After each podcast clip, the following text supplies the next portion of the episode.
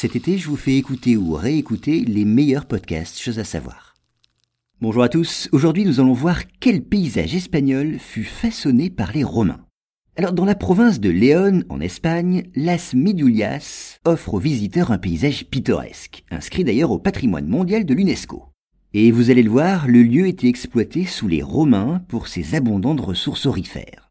Soulignons d'abord que ce qui frappe le visiteur, c'est d'abord l'aspect découpé d'un paysage rocheux raviné par l'érosion. Et puis c'est ensuite la teinte rougeâtre des roches, bien sûr, qui tranche avec la végétation qui l'entoure.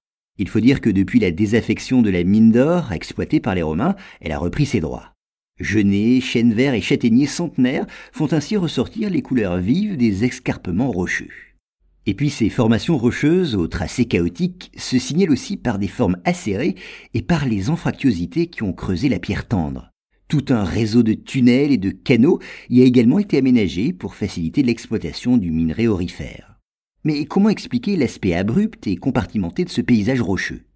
Eh bien, il vient en partie tout simplement de la technique d'exploitation minière utilisée par les Romains. En effet, eux utilisaient la force de l'eau pour fragmenter les roches. Donc c'est bien en partie la main de l'homme qui explique ce paysage impressionnant.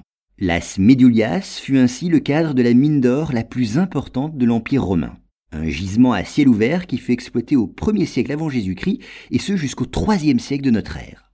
Selon les estimations les plus probables, 10 000 à 20 000 hommes ont dû extraire ici des centaines de tonnes d'or dans des conditions très éprouvantes. L'endroit était, il faut le dire, très favorable à l'exploitation du minerai. On y trouvait des réserves d'eau abondantes et on l'utilisait pour détacher et entraîner les terres contenant le minerai aurifère. Et puis les nombreuses pentes ménagées par le terrain renforçaient la pression exercée par la force de l'eau. Il faut dire qu'elle venait parfois de sommets élevés où la neige en fournissait d'amples provisions. Ensuite, l'eau circulait dans tout un réseau de canaux d'une longueur inhabituelle. Charriant les terres aurifères, elle les déposait en fin de parcours dans des réservoirs conçus à cet usage. Et on l'a dit, pour mener à bien leur exploitation, les Romains ont dû utiliser de très importantes quantités d'eau.